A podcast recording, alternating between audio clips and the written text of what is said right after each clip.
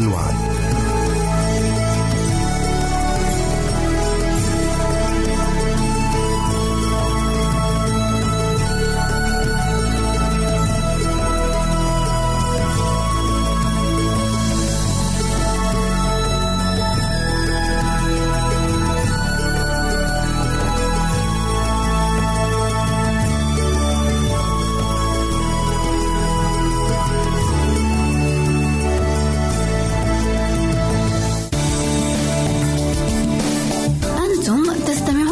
إذاعة صوت الوعد.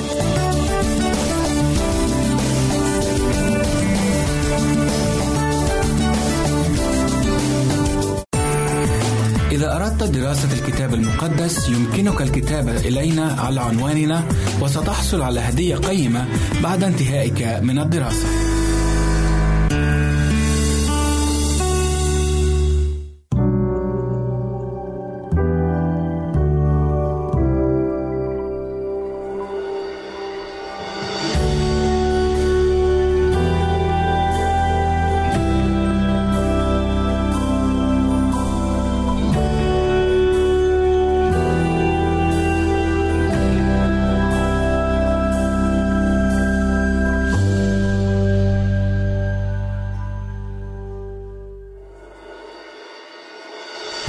عمل معروف يرتبط بأرملة شابة من طبقة العمال. هذا العنوان الصحفي لخبر في جريدة الصباح ربما يمر مرور الكرام دون أن يسترعي اهتمامنا، ولكن ما هي الدوافع التي تدفع الرجل إلى اختيار أرملة من عامة الشعب؟ هل هي الشهامة؟ هل هو الإحساس بالرجولة فقط عندما يقدم الرجل العون للمرأة بشكل يغير من حياتها؟ ماذا يدفع الرجل لأن يتنازل عن مستواه الاجتماعي ليرتبط بامرأة فقيرة؟ وهل هذا النوع من الزواج ناجح؟ ماذا يفعل الحب في الرجل من الناحية الطبقية والاقتصادية؟ باختصار، هل هناك سر من أسرار الرجولة يمكن اكتشافه في قصص الحب والزواج بين رجل غني وامرأة فقيرة؟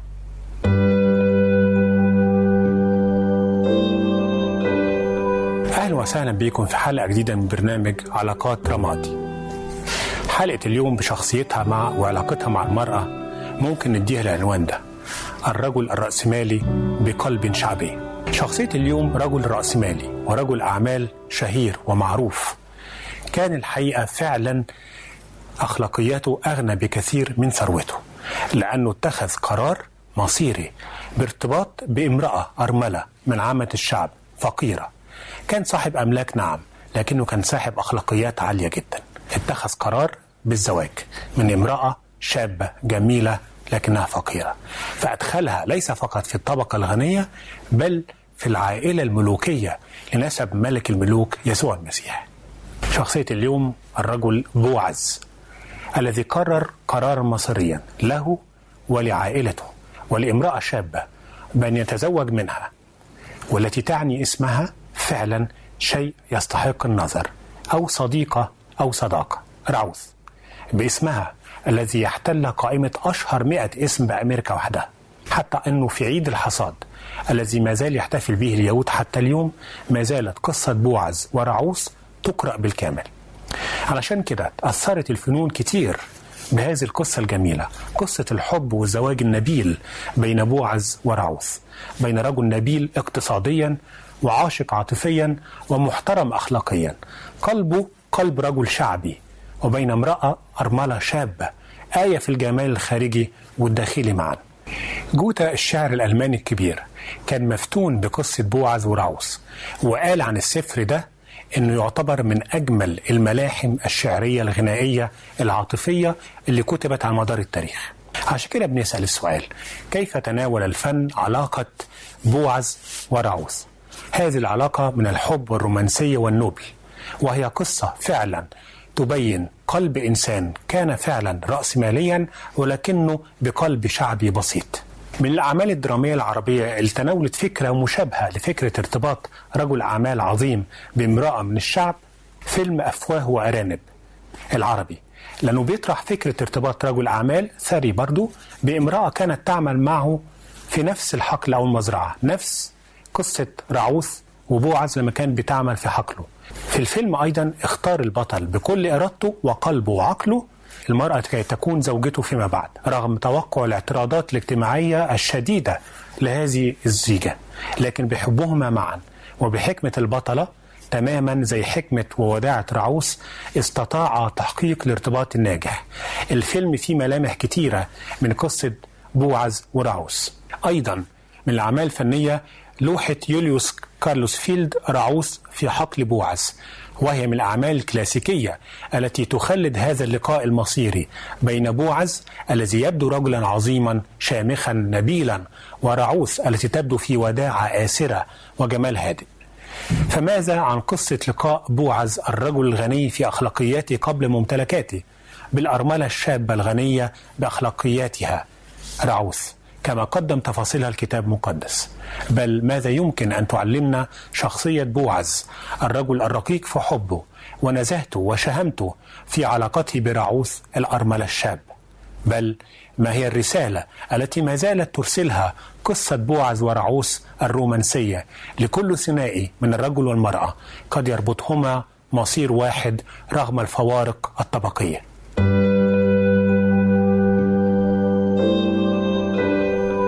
تناول الكتاب المقدس شخصية بوعز كرجل كريم في مشاعره وروحه. قصة بوعز ممكن نوجزها في عنوان من حصاد الحقل إلى حصاد العمر، وموجودة في سفر راعوس أصحاحات 4 الأولى. قصة لقاء بوعز الرجل الغني في أخلاقياته قبل ممتلكاته بالأرملة الشابة كان هي فعلا قصة ارتباط فوق العادة، ويمكن سردها باختصار شديد. مات زوج راعوس مع أخيه، فرحلت مع حماتها نعمة حيث أصرت على البقاء معه.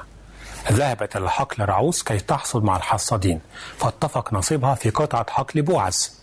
رأى بوعز راعوس فجذبته وعرف قصتها، فأراحها وأكرمها كما شعر بالاحترام والشفقة والإعجاب تجاهها، وبعد علمه بمسألة احتياجها إلى من يفك ميراثها ويتزوجها قبل بوعز عن طيب خاطر أن يكون هو وليها الذي يفعل ذلك، فأنجب منها عبيد الذي أدخلها في نسب ملك الملوك يسوع المسيح، فعبيد هذا صار أبا ليسى أبي داود.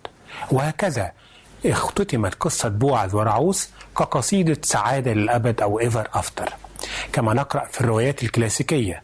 فقد رفع بوعز الرجل الرائع راعوث الأرملة الشابة الفقيرة إلى أسمى درجات السلم الاجتماعي والروحي معا. والآن كيف نفهم المزيد عن شخصية بوعز الرجل الذي عندما يرتبط بهذه الصورة فعلا مؤكد بيكون فيه أمور كثيرة في ثقافته بتوضح شخصيته أكتر. 1. رجل بقلب عزيز.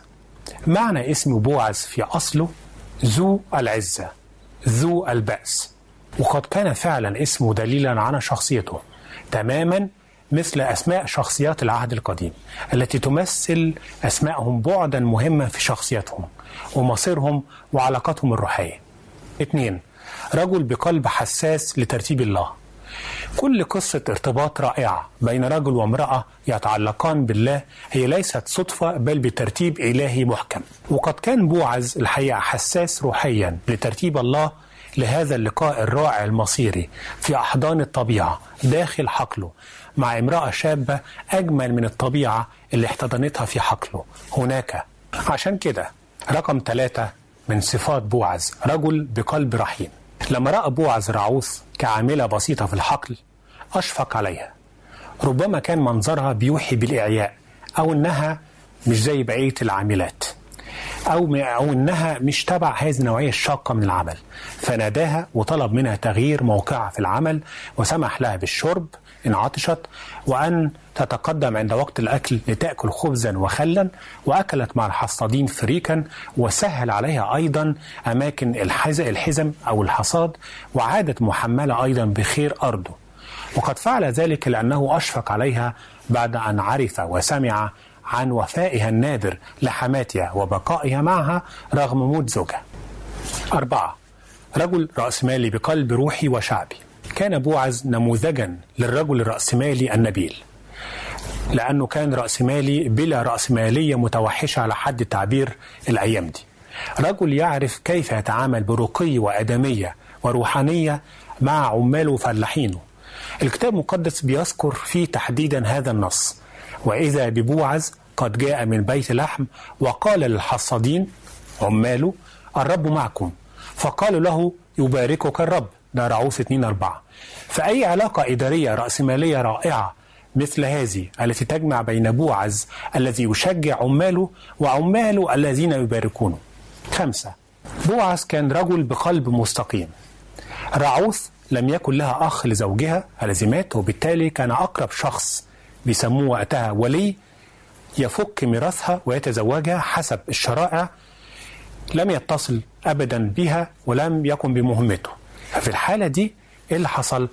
قبل بوعز عن طيب خاطر أن يكون هو الولي رغم أنه هو الولي من الدرجة الثانية لرعوث، وفك ميراثها وتزوجها. طيب، إن كانت دي هي بعض ملامح الروحية الجميلة لبوعز الرجل الرأسمالي الكريم بقلب روحي راقي يشعر بالشعب كما رسمها الكتاب المقدس، ماذا عن الملامح النفسية لشخصية بوعز كرجل يمكن أن يكون نموذجا لرجال كثيرين في عصرنا رأسماليين؟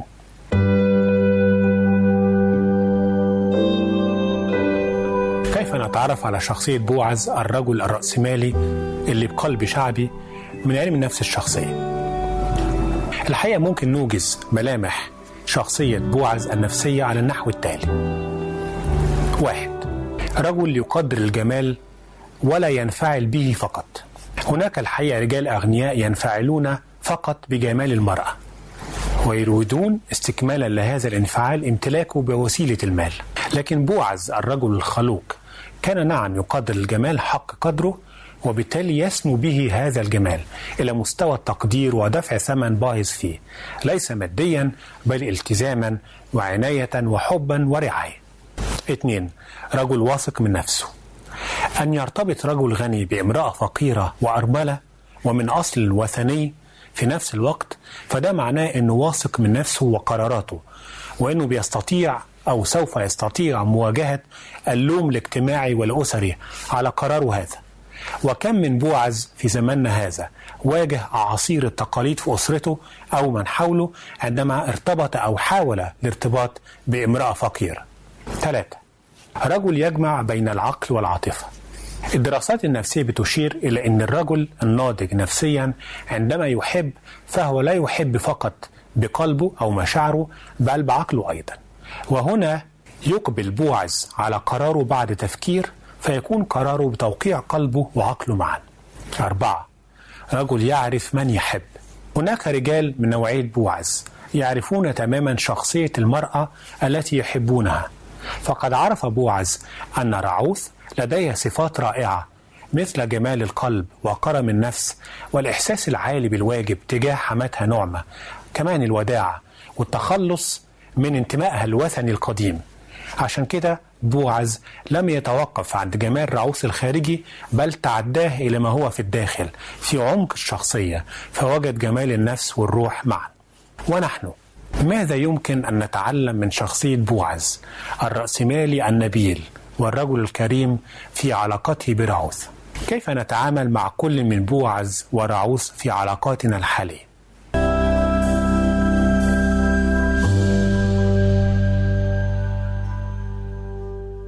عزيزي المستمع، يمكنك مراسلتنا على البريد الإلكتروني التالي arabic@awr.org. العنوان مرة أخرى arabic@awr.org. ونحن في انتظار رسائلك واقتراحاتك. أنتم تستمعون إلى إذاعة صوت الوعي.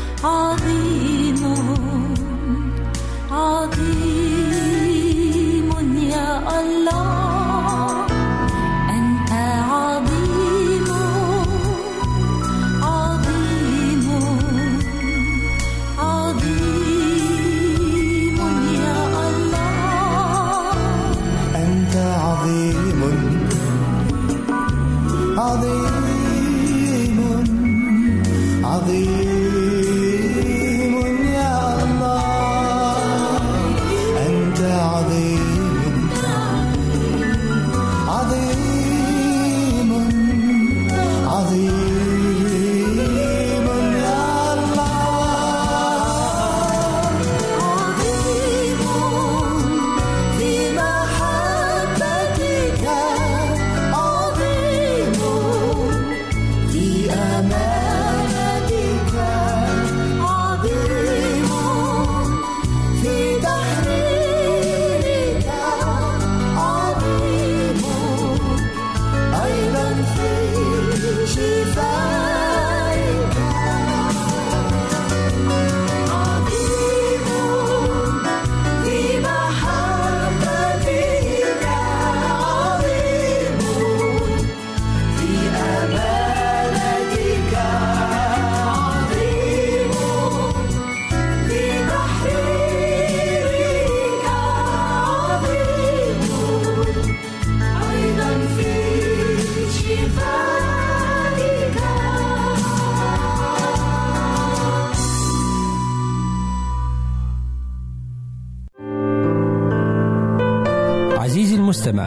يمكنك مراسلتنا على عنواننا الإلكتروني arabic@awr.org.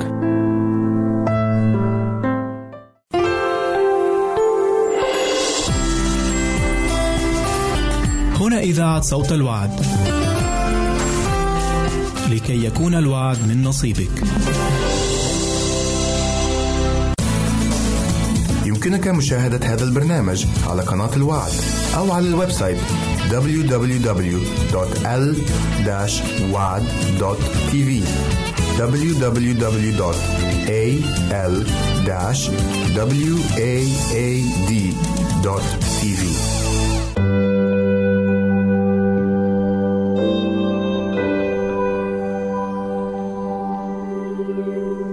بعد ما استعرضنا الملامح الفنية والروحية والنفسية لشخصية رجل الأعمال بوعز، بنيجي دلوقتي للجانب العملي. إزاي نتعامل مع شخصية رجل أعمال مثل بوعز، أو مع شخصية أرملة شابة جميلة مثل رعوث؟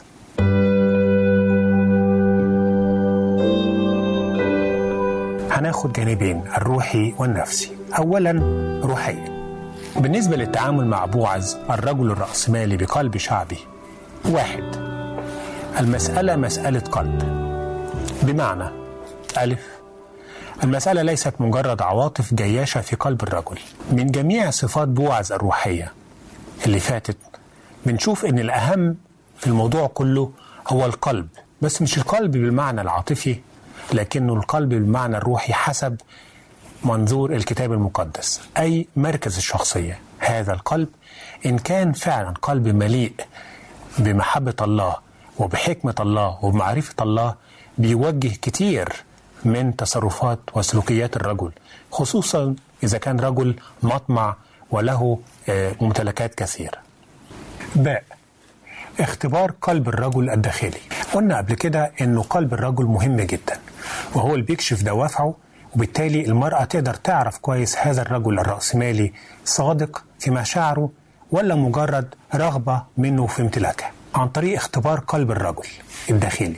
فأن تختبر امرأة حب رجل كبوعز رجل أعمال معاه فلوس، عليها أن لا تختبر عواطفه فقط، بل قلبه الداخلي، حيث النيات والأهداف والضعفات ونقاط القوة ومركز الرجولة الحقيقية أو المزيفة. كل ده موجود في قلب الرجل. القلب الروحي زي ما قلنا بالمعنى الكتابي حسب كتاب المقدس، هو القلب اللي بيحسب أخلاقيات الكتاب المقدس، اللي بيعني قلب الرجل المليان استقامة وتضحية وإخلاص ورفض للشر والرحمة والسعي إلى إقامة علاقة في النور وليس في الظلام. بالنسبة للتعامل مع رعوث الأرملة وكل شابة جميلة، التعامل الروحي بنكلم كل ده. كلمنا الأول عن التعامل الروحي مع الرجل، والتعامل الروحي مع المرأة اللي زي رعوث. واحد، المسألة مسألة كشف روحي، بمعنى إيه؟ ألف، نساء يصعدن سلم الثراء على حساب الرجل.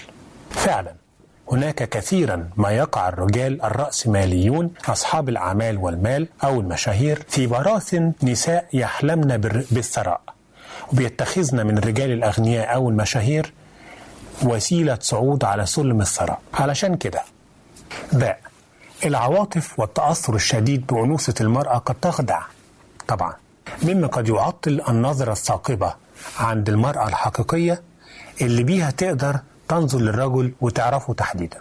عشان كده الرجال الأغنياء أحيانا بيكونوا من الذكاء العقلي فقط، لكن يحتاج أيضا أن يكون من الذكاء اللي من خلاله يقدر يكتشف الدوافع الخفية داخل قلب المرأة القدام.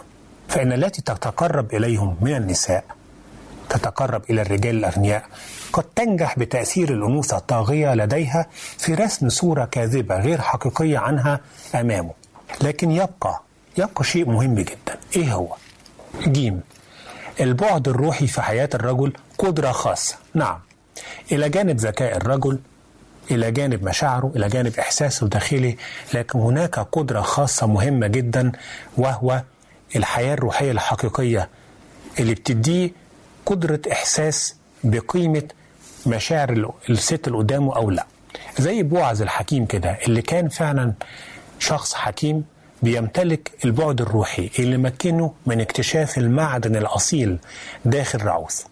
هذا البعد الروحي اللي بيتشكل يوم بعد يوم في العلاقة الحقيقية مع الله ده ترمومتر حساس جدا بيخليني أقدر كرجل أحط بيه مقياس مهم جدا لمدى صدق الآخرين من النساء خصوصا، وهو إن كان الحب الصادق موجود في قلب الرجل لابد إن ما يكونش هذا الحب يدفعه إلى الانجراف أكتر، إلا إذا كان هذا الترمومتر الحساس الروحي اللي بيساعده أن يتقدم للأمام. الترمومتر الحساس ده هو تحديدا الروح القدس جوانا. روح القدس مش بس بيرشدنا في الأمور الروحية وهي أمور أساسية ومهمة، لكن الروح القدس له عمل أيضا عاطفي، له عمل اجتماعي، له عمل في قرارات كل الإنسان الصغيرة والكبيرة، لأنه هو اللي اتقال عنه فعلا من الرب يسوع المسيح يرشدكم ويعلمكم كل شيء سواء الأمور الروحية أو الأمور العادية. وهو الحقيقة ما فيش انفصال أبدا بين الأمور الروحية والأمور العاطفية والأمور الاجتماعية، كلها في الآخر حياة واحدة وإنسان واحد. علشان كده الروح القدس نفسه بيسعد ويفرح لما الإنسان يحاول يستشيره في أمر مصيري كهذا، أمر ارتباط بامرأة، وخصوصا إذا كان الفارق كبير الاجتماعي أو المادي ما بين الرجل والمرأة. هذا الروح القدس بيكشف لصاحبه ولمن يسكن في قلبه أعماق وسرائر الطرف الآخر، فيجعله يقول بملء الفم لهذه المرأة نعم، أو بملء الفم أيضا لا. ده كان اقتراحات أو مقترحات من الناحية الروحية. طيب، من الناحية النفسية ثانيا، كيف يتعامل نفسيا رجل الأعمال الرأسمالي بقلب نقي، وإزاي كمان نفسيا تتعامل معاه أي امرأة بتتعامل معاه من خلال علاقة؟ 1. المقياس الحقيقي لمشاعر الرجل هو العطاء بكل مستوياته، بمعنى ألف، المقياس الحقيقي للمشاعر لا يتوقف على المال، لأن المال قد يكون أقل ما يعطيه الرجل الثري مهما أعطى. والحقيقة في بعض الرجال الأثرياء لا يملكون إلى المال، وبالتالي أسهل شيء عنده أنه يغدق الأموال على المرأة. لهم يعرفون أيضا أن هناك نقطة ضعف لدى المرأة بشكل عام في الماديات والمال إذا كانت ما كانش جواها شبه حقيقي روحي وعاطفي. لكن الكتاب المقدس بيقول في الناحية دي تحديدا وبوضوح شديد، إن أعطى الإنسان كل ثروة بيته بدل المحبة، وبين قوسين المحبة الحقيقية، تحتقر احتقارا. ده في نشيد الأنشاد 8-7. ولكن ده يوصلنا للنقطة بقى، العطاء الحقيقي بالتالي مش المال، لكن العطاء الحقيقي على مستوى التضحيات الاجتماعية الشخصية النفوذ والجاه، وفي الآخر بيجي المال اللي هو مش بيهم كتير.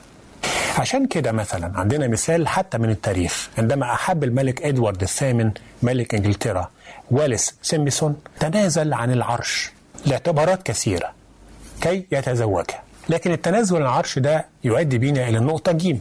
النقطة جيم بتقول الآتي، التنازل عن عرش الذات والأنانية. ربما لا يكون طبعا مطلوب من كل رجل التنازل عن عرش الملك برهانا على حبه الصادق للمرأة، لكن الحقيقة النفسية بتقول إن لكل رجل عرش خاص به، ربما يحتاج أن يتنازل عنه برهانا لحبه لهذه المرأة.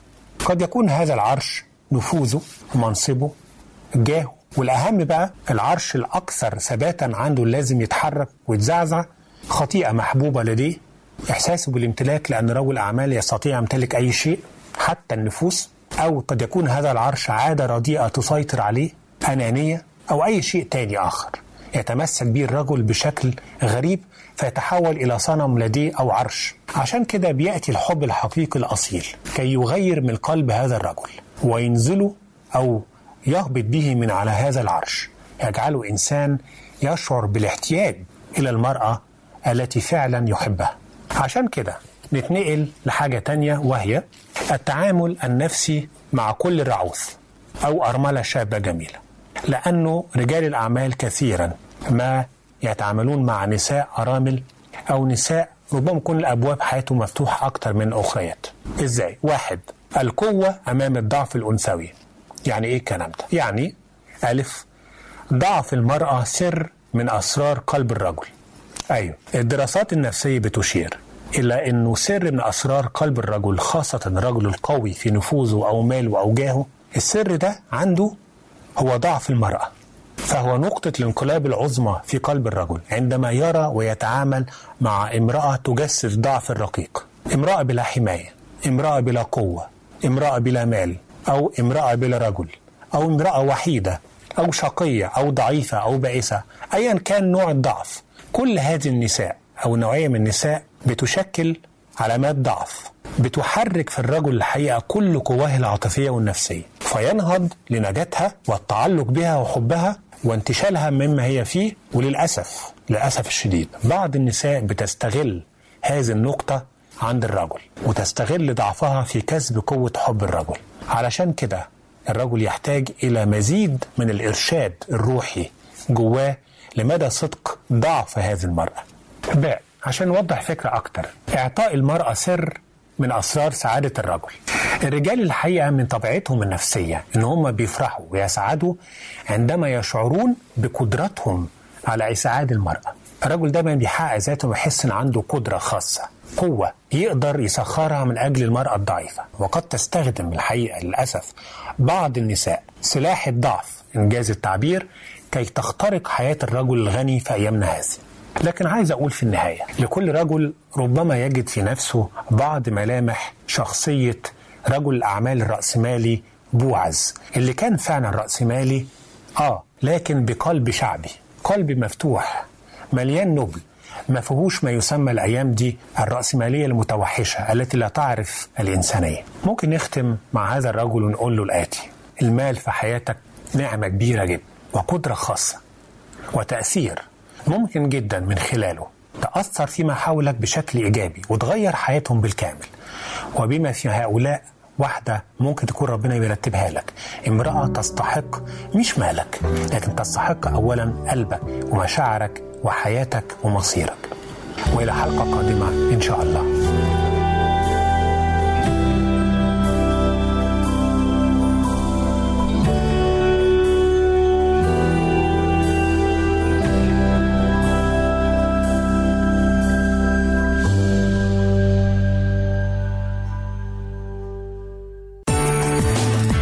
دراسة الكتاب المقدس يمكنك الكتابة إلينا على عنواننا، وستحصل على هدية قيمة بعد انتهائك من الدراسة.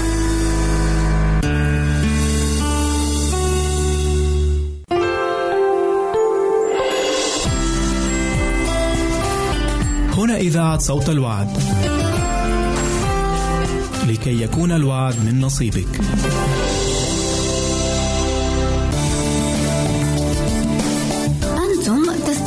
إلى إذاعة صوت الوعد.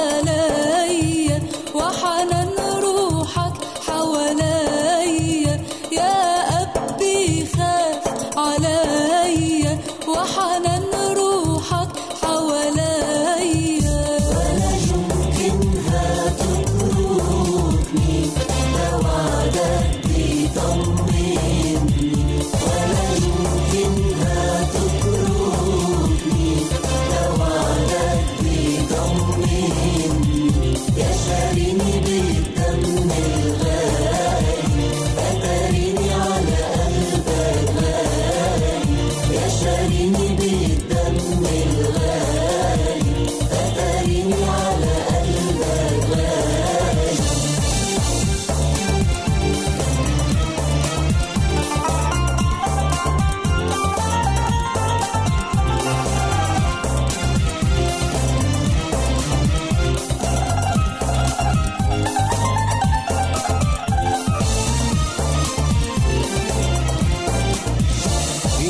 اللي يهمك امري، وفي يدك ملئي وغمري. انت اللي يهمك امري، وفي يدك ملئي وغمري. وعدت تكون ويايا كل الايام يا عزايا، وعدت تكون ويايا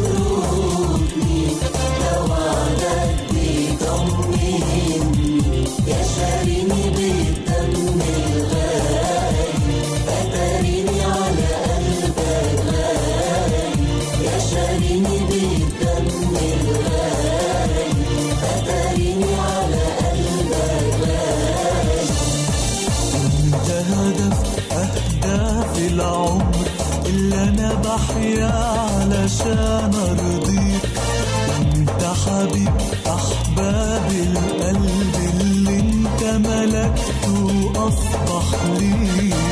انت هدف اهداف العمر اللي انا بحيا علشان ارضيك، انت حبيب احباب القلب اللي انت ملكته اصبح لي. عايش عارف بين الناس إن الدم اللي فداني فني، سر خلاصي وبتقديسي ورسم دخول المجدين. عايش عارف بين الناس إن الدم اللي فداني فني، سر خلاصي وبتقديسي ورسم دخول المجد.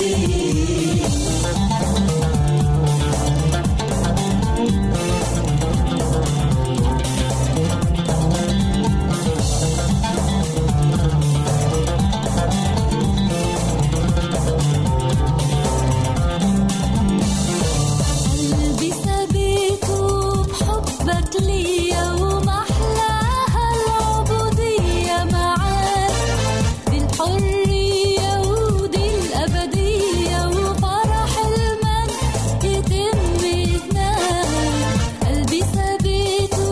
بحبك ليا،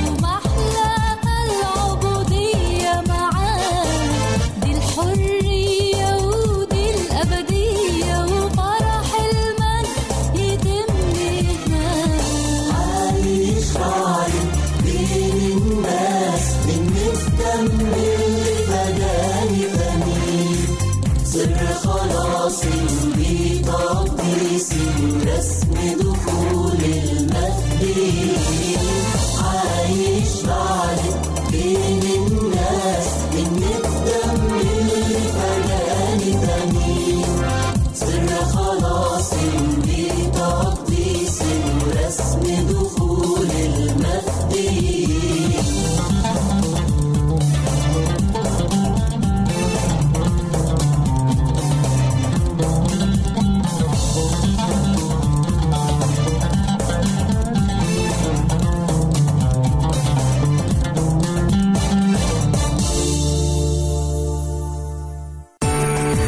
إذا أردت دراسة الكتاب المقدس يمكنك الكتابة إلينا على عنواننا وستحصل على هدية قيمة بعد انتهائك من الدراسة.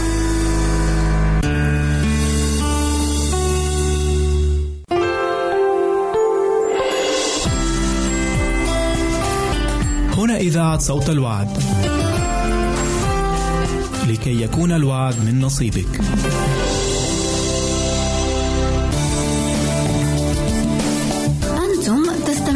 إلى إذاعة صوت الوعد.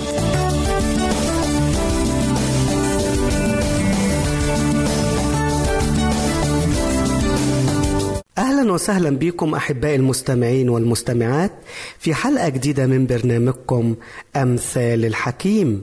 حكمة النهاردة مأخوذة من سفر الأمثال إصحاح 10 من عدد 27 إلى عدد 30.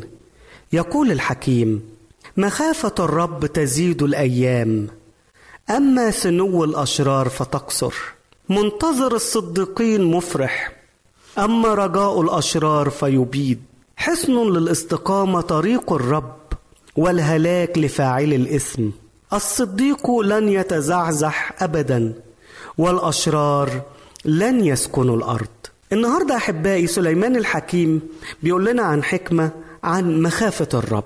إيه الفرق بين الإنسان اللي بيخاف الرب والإنسان الشرير؟ تعالوا نعرف يعني إيه الأول مخافة الرب. كلمة مخافة الرب، مخافة الرب ليست هي الخوف من الرب. في فرق بين التعبيرين. الإنسان اللي بيخاف من الله يعني إنسان بيرتعب من الله، زي ما مثلا الطفل بيخاف من الظلمة، أو بيخاف من حيوان مفترس زي الكلاب، أو الإنسان بيخاف من وحش طاغي. ده إنسان بيخاف من الحاجة دي، الشيء ده بيسبب ليه الرعب. فهل إحنا الله بيسبب لينا رعب؟ لا يا أحبائي، الله محبة. ولكن هنا الكتاب بيقول إن مخافة الرب، الإنسان اللي بيخاف الله لا يخاف منه. الإنسان اللي بيخاف الله هو إنسان بيحبه، إنسان بيهابه، إنسان بيضع الله أمامه دائما، زي ما قال داود: جعلت الرب أمامي في كل حين. إذا مخافة الرب هي نوع جميل جدا، لا يصحب خوف، لا يصحب فزع، لا يصحب اضطراب وقلق. ولكن مخافة الرب هي إن الإنسان نفسه بيكون الله موجود أمامه، شاعر إن الله معاه، وبالعكس ده بيديله إيه؟ ده بيديله أمان وبيديله سلام. طيب تعالوا نشوف هنا الحكيم لما بيتكلم عن مخافة الرب بتعمل ايه مخافة الرب للمؤمن. المؤمن اللي بيخاف من ربنا ايه البركات اللي بتجيله؟ تعالوا نشوف.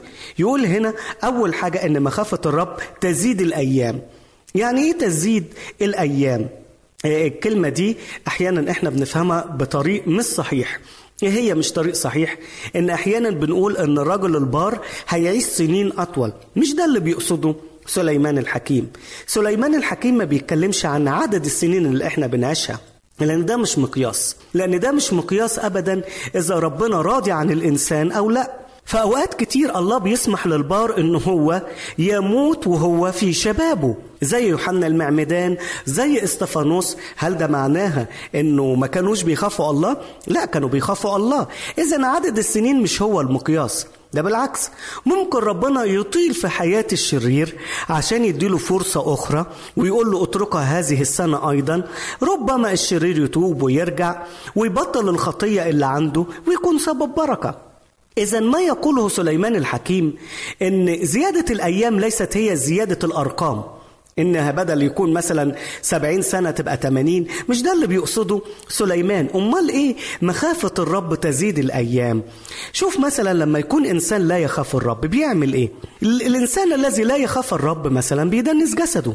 أما الإنسان المؤمن اللي عنده مخافة الرب يقول لك لأ، جسدي ده مش ملكي، ده ملك ربنا. وربنا قال من يفسد هيكله ربنا هيفسده، اللي يفسد جسده هيفسده ربنا. يبقى يبتدي المؤمن يعمل إيه؟ يبتدي المؤمن يهتم بنفسه، يبعد عن الأشياء اللي بتدمر صحته: الخمرة، السجاير، التدخين عموما، المخدرات، السهر، فيه أماكن الشر، وإن الإنسان يعمل عادات صحية مفسدة جدا جدا لصحته وأيضا لنفسيته. يقول لك لا أنا هبعد عن كل ده. مكافأة لكده ربنا بيديله مكافأة اللي هي الحياة، ربنا بيديله مكافأة الصحة، ربنا بيديله مكافأة إن حتى لو عاش أيام قليلة بتكون أيام فيها بركة، فيها بركة. مخافة الرب تزيد الأيام. وإيه تاني؟ يقول لك تجلب الفرح. منتظر الصديقين مفرح. يعني ايه تجلب الفرح؟ لان الكتاب بيقول ايه؟ الكتاب بيقول فرح الرب هو قوتكم. الانسان المؤمن الصديق اللي بيخاف ربنا دايما عنده فرح الله جوه قلبه، فشاعر بوجود الله في حياته، وقوة الله دي او فرح الله بيعطي له قوة غير عادية، بيعطيله قوة غير عادية. تلاقي الناس حزينة، تلاقي الناس مهمومة، وتلاقي ده المؤمن لا حزين ولا مهموم. ايه يا عم ما انت نفس المشكلة، ما انت خسران معانا، بس احنا متضايقين وشايلين الهم وانت مش شايل الهم ليه؟ يقول ما شيلش الهم، ما انا ليا ربنا وهفرح في الرب، لان فرح الرب هو اللي بيديني القوة، فرح الرب هو اللي بيديني الثبات، فرح الرب هو اللي بيخليني اعيش حياة بعيدة عن كل التوترات اللي الآخرين بيشوفوها. إذن مخافة الرب زي ما هي تزيد الأيام هي أيضا تجلب الفرح وتمنح الثبات ضد عواصف الشر، ضد عواصف الشر. يقول الكتاب في حكمة سليمان إن الصديق لن يزحزح. الصديق إيه؟ لن يزحزح. يعني إيه لن يزحزح؟ يعني العواصف جاية، الأمطار نازلة، الفيضانات بتضرب الأساسات، ولكن تلاقي الصديق عامل زي البيت اللي مبني على صخر، تلاقي المؤمن جبل متين مش ممكن أبدا أبدا إنه هو يزحزح من مكانه. إيه سر ثباته؟ إيه سر قوته؟ سر قوته إن الرب هو اللي عاضده، الرب هو اللي واقف جنبه، وده اللي اختبره داود وقال الرب نوري وخلاصي من أخاف. خلاص مش هخاف من حد. ليه بتقول الكلام ده؟ لأنه مؤسس على صخر، وعشان كده اللي في قلبه مخافة الرب ثابت دايما، دايما قوي، دايما بيواجه الشر بدون أن يتزعزع. في إيه تاني من بركات مخافة الرب؟ الحكيم بيقول لنا إن مخافة الرب أيضا يا أحباء تعطي حكمة. يعني إيه تعطي حكمة؟ تصير الجاهل حكيما. الإنسان لما يحط ربنا أمام عينه دايما كده يقدر يوزن الأمور صح، يقدر يفكر صح، يقدر يتخذ قرارات صح. تكون النتيجة إذا اتخذ الإنسان القرار الصح فبكون حياته ماشية من أفضل لأفضل وبن أحسن لأحسن، وبكون حياته مملوءة دايما من تقدم إلى تقدم آخر. ليه؟ لأن بما إن القرارات صح، بما إنها مدروسة، بما إن الله هو اللي قائد هذه القرارات، فبكون هذه القرارات دائما صائبة، دائما صائبة. وتعالوا نقرأ كده في مزمور 34 من عدد 11 إلى عدد 15. يقول المرنم هلم أيها البنون استمعوا إلي فأعلمكم مخافة الرب. من هو الإنسان الذي يهوى الحياة ويحب كثرة الأيام ليرى خيرا؟ صن لسانك على الشر وشفتيك عن التكلم بالغش. حد عن الشر واصنع الخير، اطلب السلام واسع وراءها. عين الرب نحو الصديقين وأذناه إلى صراخهم. يا مؤمن يلي في قلبك مخافة ربنا صن لسانك عن الشر، شفتيك صنها تتكلم عن الناس بالغش، حد عن الشر اصنع الخير، اسعى وراء السلام. والرب عينه عليك، الرب دايما عينه عليك. يعني ايه؟ مش بيراقبك، ده بيحفظك. بس نخلي بالنا ان زي ما مخافة الرب ليها بركة، فعل الشر ليها ضرر. ازاي؟ فهنا الكتاب بيقول ان لا، ان الشرير بقى عمره مش بيطول، ده عمره بيتقصف، تقصر العمر. ليه؟ لان الشرير بيسكر، يزني، يدمن مخدرات، يحقد، يكره، يشيل الغل في قلبه، فإيه النتيجة اللي بتحصل له؟ عمره يتقصف، عمره يتقصف، كل أمراض الدنيا تجيله، كل التعب يجيله، حتى وإن عاش عمر طويل. ولكن يعيشه إزاي؟ يعيشوا بجسد تعبان، جسد مريض معتل بالأدوية، تلاقي حياته من سيء لأسوأ. وعشان ما نفهمش بعض غلط في النقطة دي، مش بنقول إن كل واحد بياخد أدوية هو خاطي، بالتأكيد لا، ولكن في ناس كتيرة بتجيب الأمراض لنفسها بسبب خطيتها. احنا بنتكلم على دول، على الناس اللي هم بيجيبوا الأمراض لنفسهم بسبب سوء تصرفاتهم. ده إنسان غبي، وبتكون النتيجة إنه هو بيأذي نفسه. والحاجة التانية، زي ما عمره بيؤثر بيفقد رجاؤه. يعني إيه بيفقد رجاؤه؟ لأن رجاء الخاطي فين؟ أمل الخاطي فين؟ هل أمله في السماء؟ لا، أمله على الأرض، أمله في هذا العالم. طيب والعالم هيجرى له إيه؟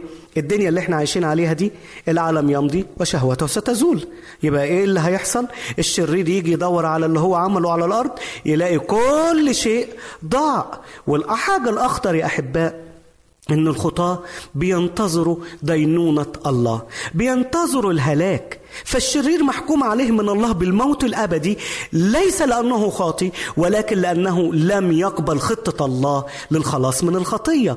الخاطي ربنا هيحكم عليه وهيقول له ليه ما تبتش؟ طب ما أنت خاطي وأنا جهزت لك الحل. زي الطبيب لما بيجي للمريض بيقول له أنت عيان، دي مش المشكلة، المشكلة أن أنا اديتك العلاج وأنت ما خدتوش، دي المشكلة. لو ما كانش في دواء كنت ممكن يبقى لك عذر، ولكن الآن الدواء موجود، ليه لم تتناول الدواء؟ وهنا ربنا هيجي للخطاة ويقول لهم خلي بالكم يا شرير، يا جهلة، يا اللي بعدتوا عني، ان الموت في انتظاركم، الهلاك المحتم في انتظاركم.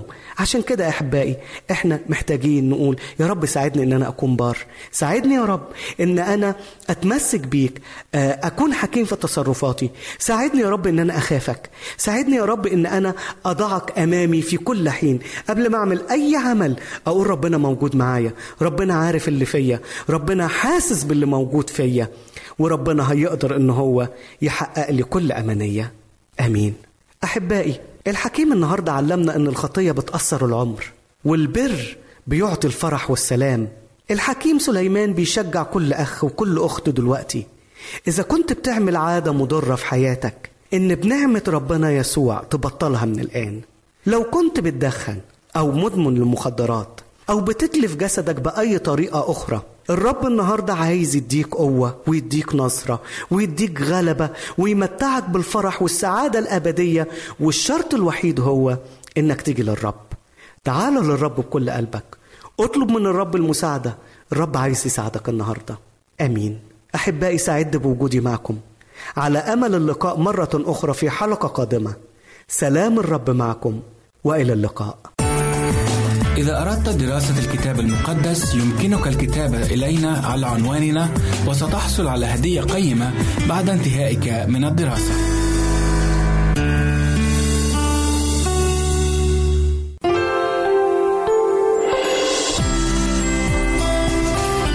هنا إذاعة صوت الوعد، لكي يكون الوعد من نصيبك.